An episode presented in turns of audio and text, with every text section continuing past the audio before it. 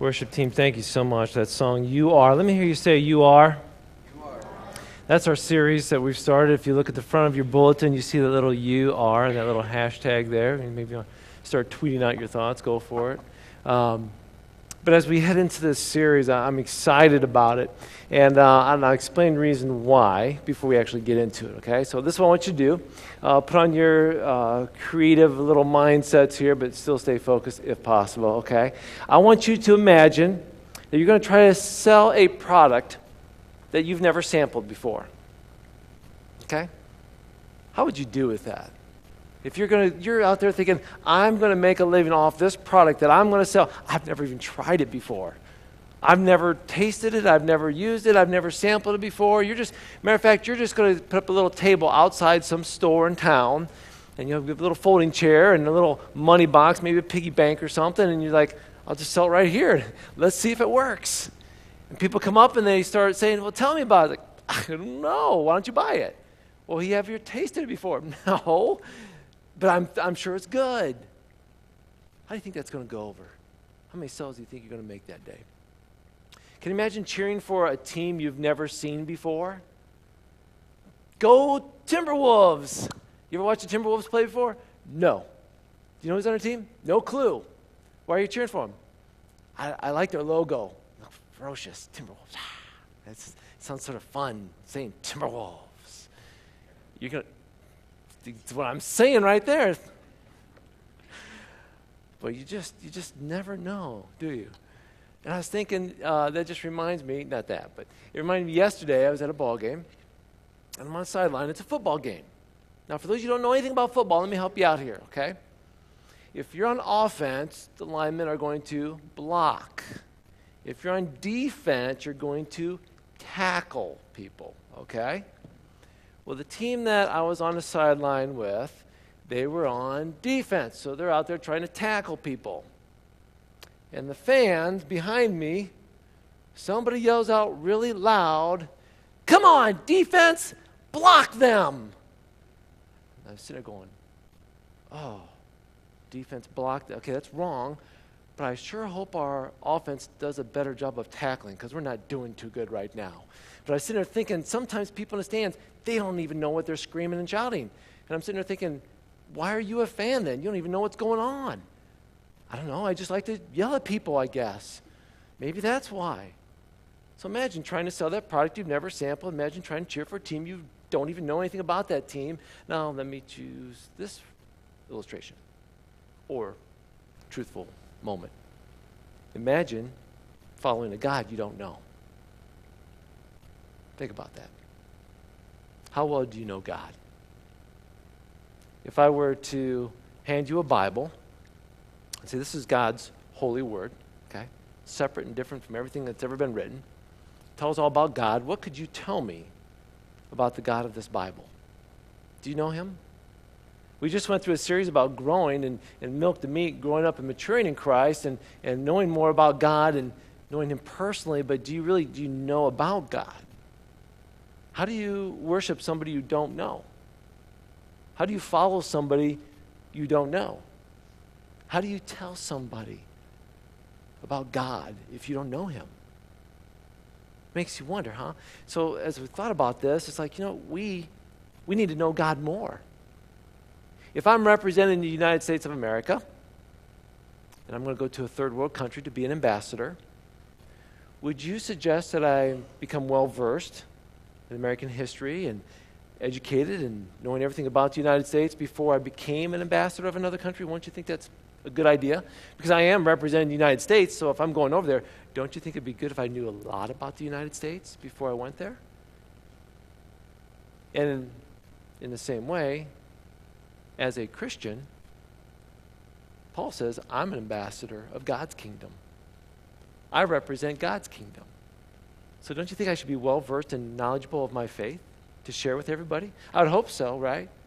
See, if I'm going to be a citizen of the United States, let's say I come from another country and I want to be a part of this country, here's what I have to do. I have to, in order to be a naturalized U.S. citizen, I have to pass what's called the naturalization test. It's the citizen's test. So I'm going to take this test, and they're going to interview me because they're going to ask me questions about my background, about the application that I filled out, and they're going to take this test. They're going to want to know about English and my civics test and different things like that. First three questions on this test may be this What is the supreme law of the land? Question number two What does the Constitution do? Question number three The idea of self government is the first three words of the Constitution. What are these first three words of the Constitution? Does anybody know? We the people. Yeah, see? Hey, you can be a U.S. citizen. Very good. Those are part of the questions that are on the test. But if I want to be a U.S. citizen, I need to know about this country. I need to know how it's founded. I need to know about the government. I need to know how about things are ran here. But if I'm a Christian and I'm an ambassador of God's kingdom, and somebody put a test in front of me and said, Hey, what do you know about Jesus Christ? What can you tell me about him? How about God? Aren't they related in some way? What's the Trinity? And they start asking all these questions. And we all start freaking out like, uh, I, mm, I don't know. I'm not sure. We are ambassadors of God's kingdom, and we need to know God. And if we don't know God, why don't we? So, how about we do this? About the next four or five weeks? Let's really get to know God.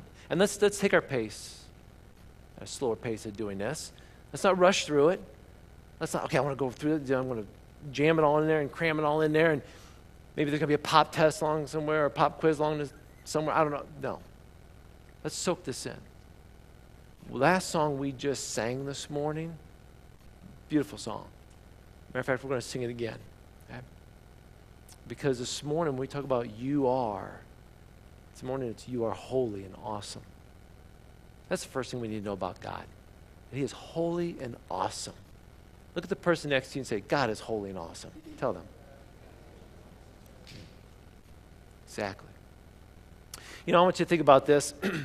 when we get to know God more, because you know, every every now and then people are like, okay, so what what's in it for me? Okay, well again, this isn't about you. Church isn't about us, right?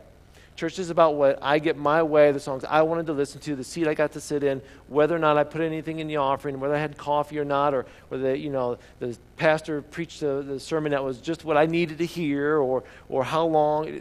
It's not about us. We get that, okay? But if I were to share this with you and say, you know what, there are benefits to this sermon this morning. There are benefits to knowing God more. This is what I would say. First of all, you getting to know God allows you to make Him known to others. That's a benefit. If you know God more, it's going to enhance your worship. You're no longer just standing there, oh, when's this song going to be over? Or I wish they sang that other song. Instead, when you know God more, it's like, I want to get engaged in this song because it means something, because it's talking about my God. When you know God more, it deepens your relationship with Him. It strengthens our allegiance to Him. It builds our trust in God. When you know God, you're going to say, I'm, I'm going to trust Him more. Do you ever have those moments in your life where you're sitting there going, Why did this happen? Or, This doesn't make sense. I, you know, I was driving down the road the other day, and, and I heard it on the radio, and I was sort of flipping through stations, that you could donate your vehicle to this nonprofit organization. I thought, that's a great thing. You're getting rid of your car, you want to donate it somewhere. But then they gave the name of the organization, and I have to admit, okay, it's a good organization, but I have to admit, for a second there, I'm thinking, that didn't make sense. The name of the organization was the Heritage Blind Organization. And I thought about somebody blind driving a vehicle. I thought, that doesn't make sense at all. And then I turned the radio on, and I caught um, a pastor on the radio preaching. I have no idea what church he's from, where he's from. I'm not belittling the church, I'm not belittling the pastor. But I have to admit, as I listen to him preach, I'm sitting there going, Does he talk like that all the time? It just crossed my mind. Because as he was preaching, he was one of those, when we look in the Bible, we see amazing things. And it jumps at me. And I like it. Okay, now the way he was preaching, he was on fire, okay? I get it. He was passionate. I wish more people were passionate about what they do in life, okay? But I had to sit there and think, is he like that all the time?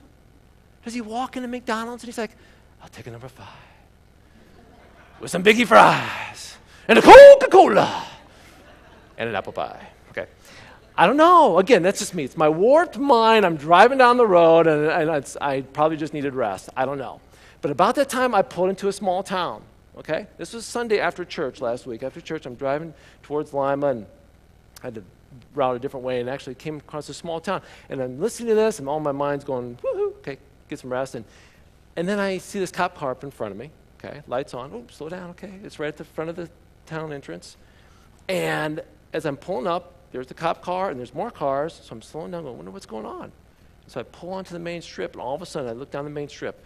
There were lawn chairs and chairs, blankets all along both sides of the road. I mean, everywhere. People sitting in lawn chairs. And as I turn and I see them put up a little barricade behind me, I'm going, I'm in a parade route joy. Okay, I, I'm supposed to be somewhere really quick. I'm not going to be there quick anymore. I'm super late now because I'm in a parade route, and all these people. All I needed now was to roll down my window, throw some tootsie rolls, and it would have been a great day. Okay. And uh, now that I'm sort of sitting there, and here comes a little golf cart and pulls in front of me, and guys with a funny hat on, like, okay. And then I'm waiting, and some clown is directing traffic up there, and seriously, it was a clown directing traffic, wig, red nose, painted face, polka dot outfit, big shoes. And he was like. And I'm like, oh, this is not happening. And so I'm driving, I'm thinking, who has a parade on Sunday afternoon at 1 o'clock? Who? Kalida, Pioneer Days. Don't go there. Okay? That's all I got to say. Okay? It didn't make sense to me. So I'm driving down this, I'm driving down road, this, and, I'm, and I'm late, and then I come to a road that I'm supposed to go on because Siri says, turn right. So I turn right, the bridge is out reroute. And I'm sitting there driving through all this going, God, sometimes things just doesn't make sense. You know, you're supposed to be somewhere in time, you're going to be late. And why is this bridge out? And why am I in a parade? And, and, you know, all these things, you know. But what do we do in moments when things don't make sense? We trust, right? Without trusting God, we don't make it through a lot as Christians. We really don't. But here's the deal if I don't know God, I'm not going to trust God.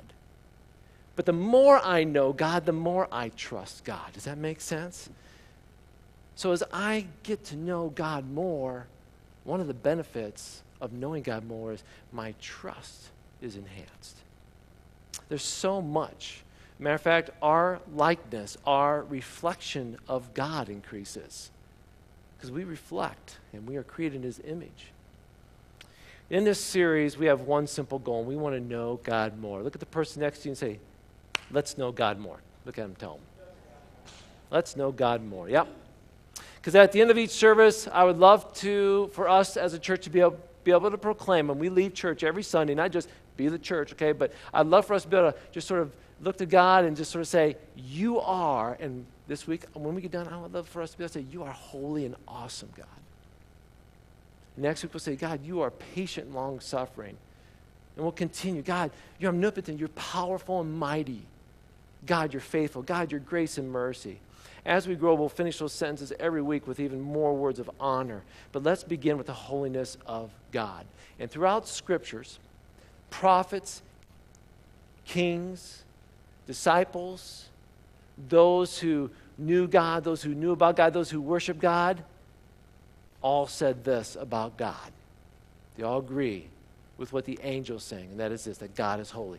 We just sang the song it was the first scripture in my notes to read, Isaiah 6 3. Isaiah 6 3. They were calling out to each other, Holy, holy, holy is the Lord God of heaven. The whole earth is filled with his glory. So, what is holy? I mean, if the angels in heaven are singing, Holy, holy, holy, and you can fast forward to the book of Revelation, John catches a glimpse of heaven, and, and he said, and, and, the, and the 24 went down to the knees, and, and everybody bowed, and they all sang, Holy, holy, holy is the Lord God Almighty, who was and is and is to come. Why are we always saying holy, holy, holy? What does it mean to be holy? Why is God called holy?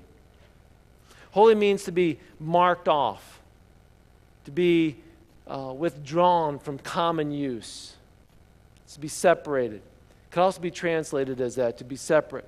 The word holy was used for objects or places that were used for worship. If you remember when Moses uh, came before the burning bush, God said, Take your sandals off because you're stepping on holy ground. right? This is ground that's been set apart. It was common use, but now it's set apart for worship. That's what holy means. So, holy gives us the idea of separateness or distinctness from ordinary common use. So, Moses saw this and he declared it. Exodus 15 11. We're going to throw some different scriptures up here. Exodus 15 11. Now, I'm going to start in verse 1, and I'll get to verse 11. But Moses and the people of Israel, they sang this song to the Lord. He said, I'll sing to the Lord, for he has triumphed gloriously. So Moses is, this is a song he's singing. And then we get to verse 11. What's part of that song? Who is like you among the gods, O Lord? Who's like you? Glorious in holiness, awesome in splendor, performing great wonders. Who's like you, God? That's part of a song. That'd be a great song? Who's like you?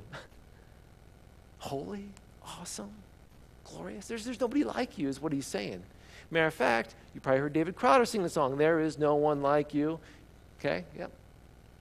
Did he get that from Exodus? I don't know. Isaiah 40, 25 says, To whom will you compare me? Who is my equal? Says the Holy One. There's no one like God in all the universe. No one can give him counsel. Who told God to create the world? Let me hear you say, No one. Nobody told God how to create the world. No nation can overcome him because God is holy. More scripture. Once again, I'll just throw this up here and then we'll be turning to scripture in a little bit. Psalm 22 3 says, Yet you are holy, enthroned on the praises of Israel. Psalm 99 9 says, Exalt the Lord our God and worship at his holy mountain in Jerusalem, for the Lord God, our God is holy. Let me hear you say holy. Isaiah 5:16. But the Lord of heaven's armies will be exalted by his justice. The holiness of God will be displayed by his righteousness. Holy. Our God is holy. Whatever he separates for his use becomes holy.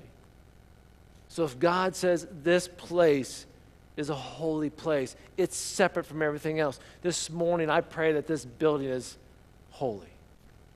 Through, through the week, it's a school, but on Sunday, it's set apart as a place for us to worship the one and true God.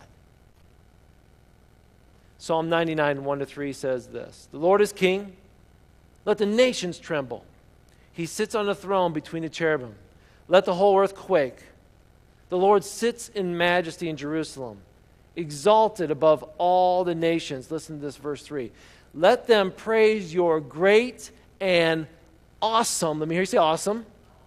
Let me hear you say holy. Let them praise your great and awesome name. Your name is holy. I love it. The psalmist just comes out and says, I, don't even know what to say. Is, your name is just awesome. Your name is holy. We throw around the word awesome quite a bit, don't we? Even the song, hey, everything is awesome. Okay. Um, I have a friend who years ago, he said, as he was reading through the Bible, he said, God's name is awesome. I can't use awesome for anything anymore. I'm going to have to come up with a new word because it seems like that word should be reserved for God. Well, the name holy is definitely reserved for God.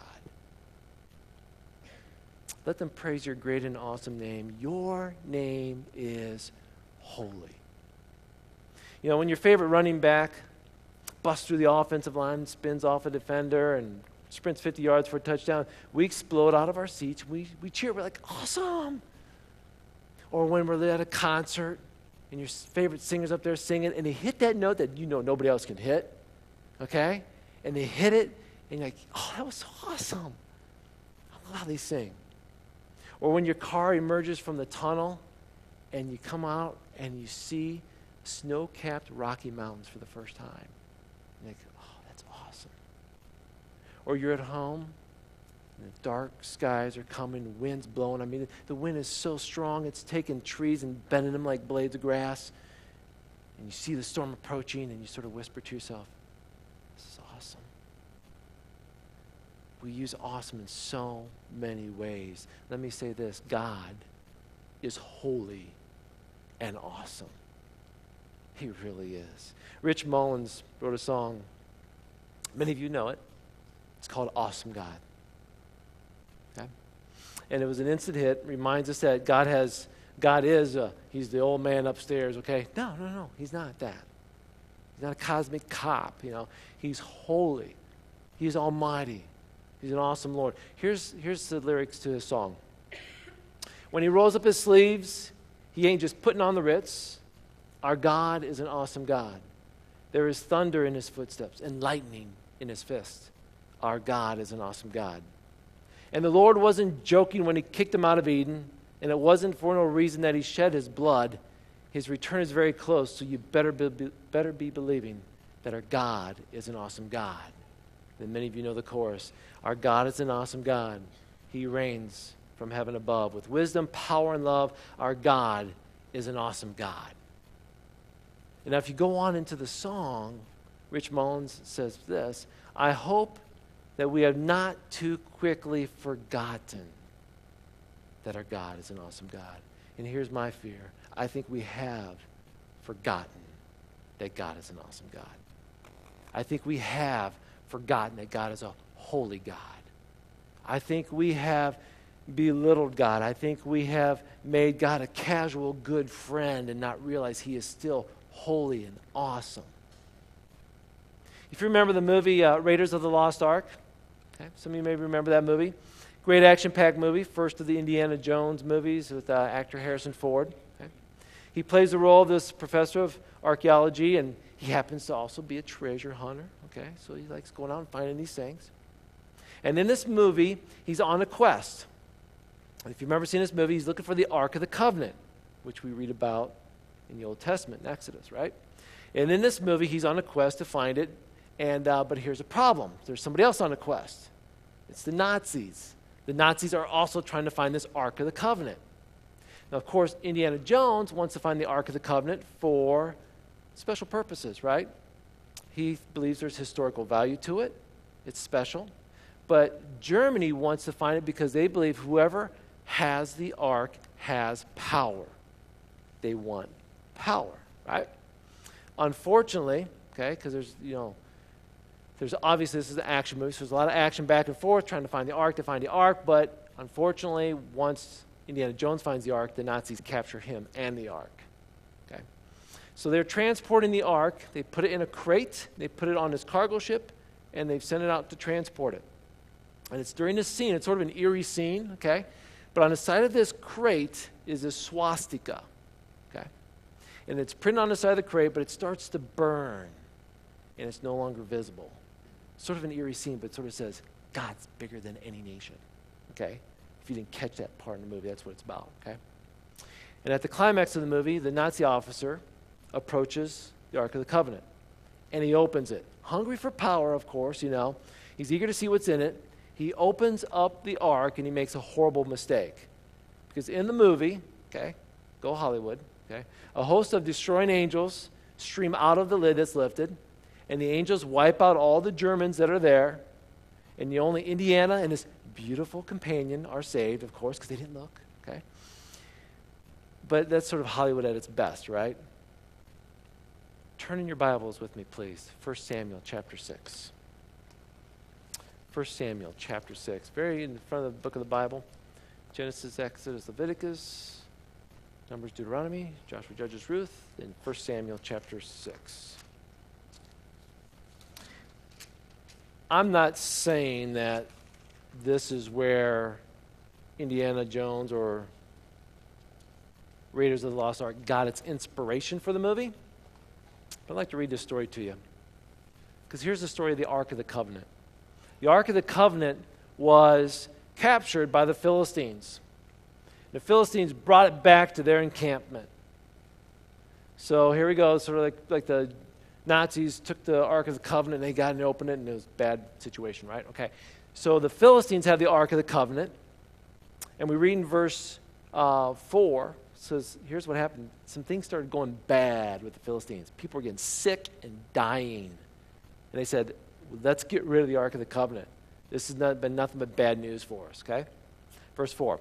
And they were told, Since the plague has struck both you and your five rulers, the five rulers of the Philistines, okay, make five gold tumors, five gold rats, just like those who have ravaged your land, okay? So these tumors they were sick with, these rats have come in. Make these things to show honor to the God of Israel. Perhaps then he'll stop afflicting you, your gods, and your land. Verse 6. Don't be stubborn and rebellious as Pharaoh and the Egyptians were. Okay, don't you love this? That here's ungodly people who remember what the God of Israel did to other ungodly people. Remember what happened to them? We don't need that, okay? Let's read on. By the time God was finished with them, they were eager to let Israel go. Verse 7. Now build a new cart, find two cows that have just given birth to calves. Make sure the cows have never been yoked to a cart. Hitch the cows to the cart, but shut their calves away from them in a pen. Don't you love this? Is precise uh, instructions here. Put the ark of the Lord on the cart. Beside it, place a chest containing the gold rats, gold tumors you're sending as a guilt offering. Then let the cows go wherever they want. If they cross the border of our land and they go to Beth Shemesh, well, we'll know that it was the Lord who brought this great disaster upon us. If they don't, we'll know it was not his hand that caused the plague. It simply came by chance. So the instructions were carried out. Two cows were hitched to the cart, and their newborn calves were shut up in a pen. The ark of the Lord and the chest containing the gold rats, gold tumors, were placed on the cart.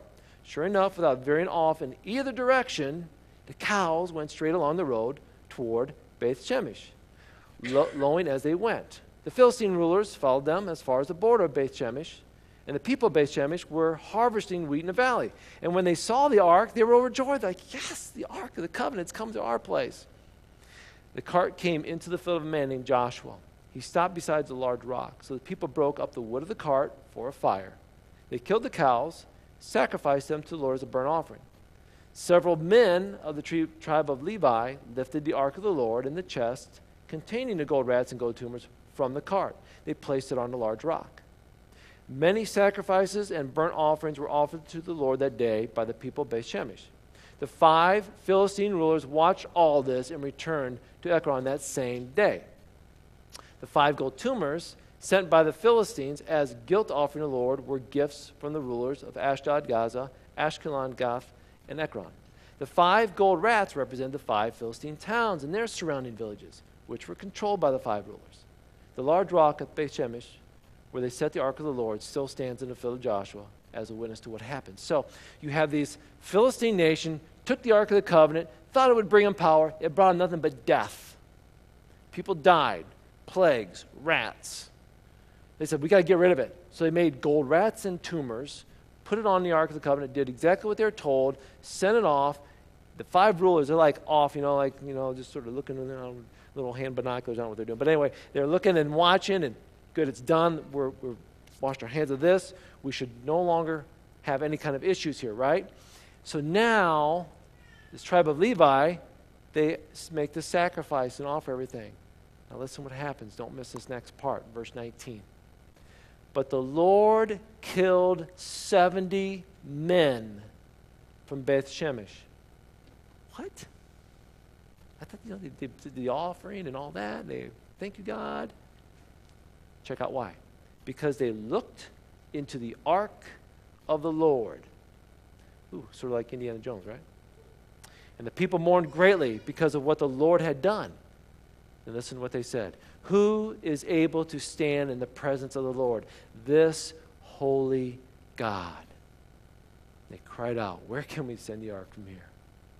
Why was God so mad with the people for just looking in the ark? I mean, maybe they're just checking it. Everything in there, the Ten Commandments, is that in there? You know, the jar of manna, is that in there? Maybe they just wanted to find out. Is everything said in there? Maybe they, maybe they put something in there that, that hurt us or something. I don't. Why, what's so wrong with that? Let me tell you why. Because God is holy, and His law is holy. And He clearly declared the Ark of the Covenant off limits to people to look at. Don't be looking in there. Unholy eyes can't look into a holy thing. But they did it anyway. They took something that was holy and they just thought it was something being simple, right? People are guilty of treating something holy in a trivial way, and God doesn't stand for that. If you go to New Testament, Acts chapter 5, Ananias and Sapphira, remember they had a plot of land, they sold it, they went to Peter. Peter says, Oh, so you're giving uh, the money to God that you sold? Yep, we're giving it all to you. Liar, liar, pants on fire, right? They didn't give it all. They said they gave it all so they would look like good Christians, right? But they kept a lot of it. But they said we gave it all. What did God do? He put Ananias and Sapphira to death. That seems a little harsh, right? He was trying to wake up the church early in life and saying, hey, church, get it right. I am a holy God. Don't mess with me. People learned a lesson. You don't mess around with the holy God. God is morally pure and without the stain of sin. 1 John 1 5 says this. This is the message we heard from Jesus, and we now declare it to you. God is light, and there is no darkness in him at all. There's no sin with God. He's holy. There's no darkness with God. He is light. Habakkuk 1:13 says, "But you are pure. You can't stand the sight of evil." Because God's holy, he hates sin. Zechariah 8:17 says this, "Don't scheme against each other. Stop your love of telling lies that you swear are the truth. I hate all these things," says the Lord. God hates it when we lie. Why is that? Because he's holy. God is holy and he can't stand the sight of sin. The psalmist writes, Psalm 97:10, you who love the Lord, okay? Now, if we did a poll, quick poll in here right now, and I said, okay, all of you that love God, raise your hand, okay? And everybody raise their hand, okay? And I said, awesome. Okay, so this is you. You said, I love the Lord. Listen, you who love the Lord, two words hate evil. Hate evil. He protects the lives of the godly people and rescues them from the power of the wicked. Proverbs 15:9 says, "The Lord detests the way of the wicked, but he loves those who pursue godliness." It's God's a holy God. And here's the neat thing God wants to share his holiness with us. When we see the holiness of God, this is what happens. God is holy, and we look at that, okay, he's separate. When we look at that, what does that do? It reveals our darkness, doesn't it? It reveals our sin. We are nothing like God. And God says, Exactly. Now you're ready to receive forgiveness. When we realize how holy God is and we are not, that puts us in a position now that we're ready to say, I'm a, I'm a sinner. I'm in need of a holy God to save me. And he rescues us. Hebrews 10:10 10, says, "For God's will was for us to be made holy by the sacrifice of the body of Jesus Christ once for all time." God desires holiness in us. 1 Peter chapter 1 verses 15 to 16 says this. So prepare your minds for action and exercise self-control. Put all your hope in the gracious salvation that will come to you when Jesus Christ is revealed to the world. So you must live as God's obedient children. Don't slip back in your old ways of living to satisfy your own desires. You didn't know any better then. Listen to this, verse 15. But now, you must be holy in everything you do, just as God is holy. For the scriptures say, You must be holy as God is holy. 1 Peter 2, then, the next chapter, he goes on to say, But you're not like that. You're a chosen people, you're a royal priesthood, you're a holy nation, God's very possession. As a result, you can show others the goodness of God, for He called you out of the darkness into the wonderful light. Once you had no identity as a people, but now you're God's people. You see, God's a holy God. He wants us to be holy, because when we are holy, guess what we're doing? We're reflecting our holy God. That's an amazing thing. But have we become very trivial in what is holy? As we begin each day in the presence of God, when we take communion, when we worship together as a church? Have we made it a trivial thing? Or am I treating this as a holy moment? Worship team, would you come forward? We're going to close with a song.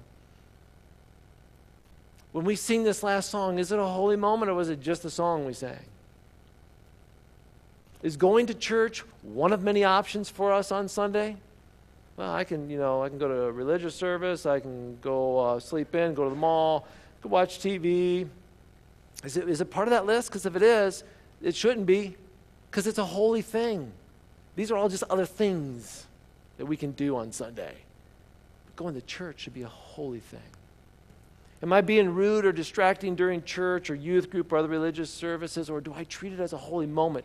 And, you know, I, I did this all the time as a youth pastor. We're sitting with teenagers, and sometimes we'd be somewhere at a special service, and I'd see one or two kids messing around, and, and, and it wasn't so much that bothered me that they were messing around, but the thing was they were disrupting other people from having an opportunity to worship because it's a holy moment. I think, oh, that's a funny joke. I wish I could say something in regards to what the pastor just said, and I, I there, I'm all the time. I, I get it, okay? But it's like if I say that, will that disrupt a holy moment? Do I treat the Bible as just another book? Or do I treat it as God's holy words given to me? Do I mistreat my body, which God has called a temple? See, God is holy. And He wants to make us holy, and He wants us to be holy. And I think we need to sort of come back and say, you know what? I need to reevaluate everything that I'm doing in my life with God. I need to reevaluate Sunday mornings and Wednesday night. And I need to see that these are moments that could be holy. Tonight at East be a holy moment because we have a holy God. Charles Colson said this We need to know the fear of the Lord, the overwhelming, compelling awe and reverence of a holy God. The fear of the Lord is the beginning of wisdom. It provides the right perspective on God's sovereign rule over all creation. The sense of God's power and perfection that dwarfs mere men and women, that causes us to bow and worship and glory in His amazing grace. Would you please stand?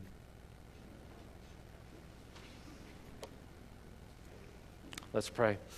Heavenly Father, you are holy.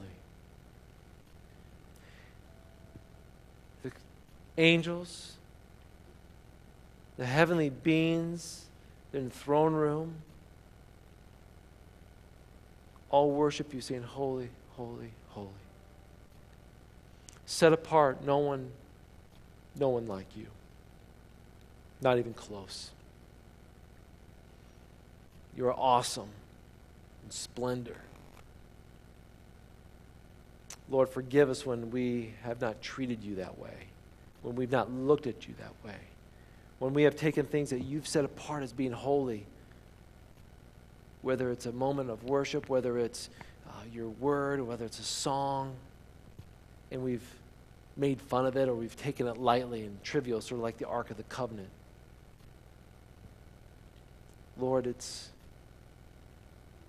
time here, maybe we just got to stop and reflect and look at you and say, You are holy. You desire us to be holy as well. That's amazing. That you invite us into that.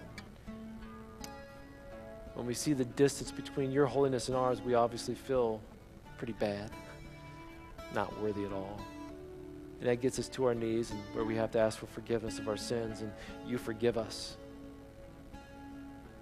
And you clean us up and you make us righteous and you call us holy because you want us to be holy like you. God, we know we can never be like you because you are God. But we can start reflecting you more in how we live holy lives. You are holy. You are holy, God. We love you. Lord, as we sing to you, we want to worship you. We want to worship you.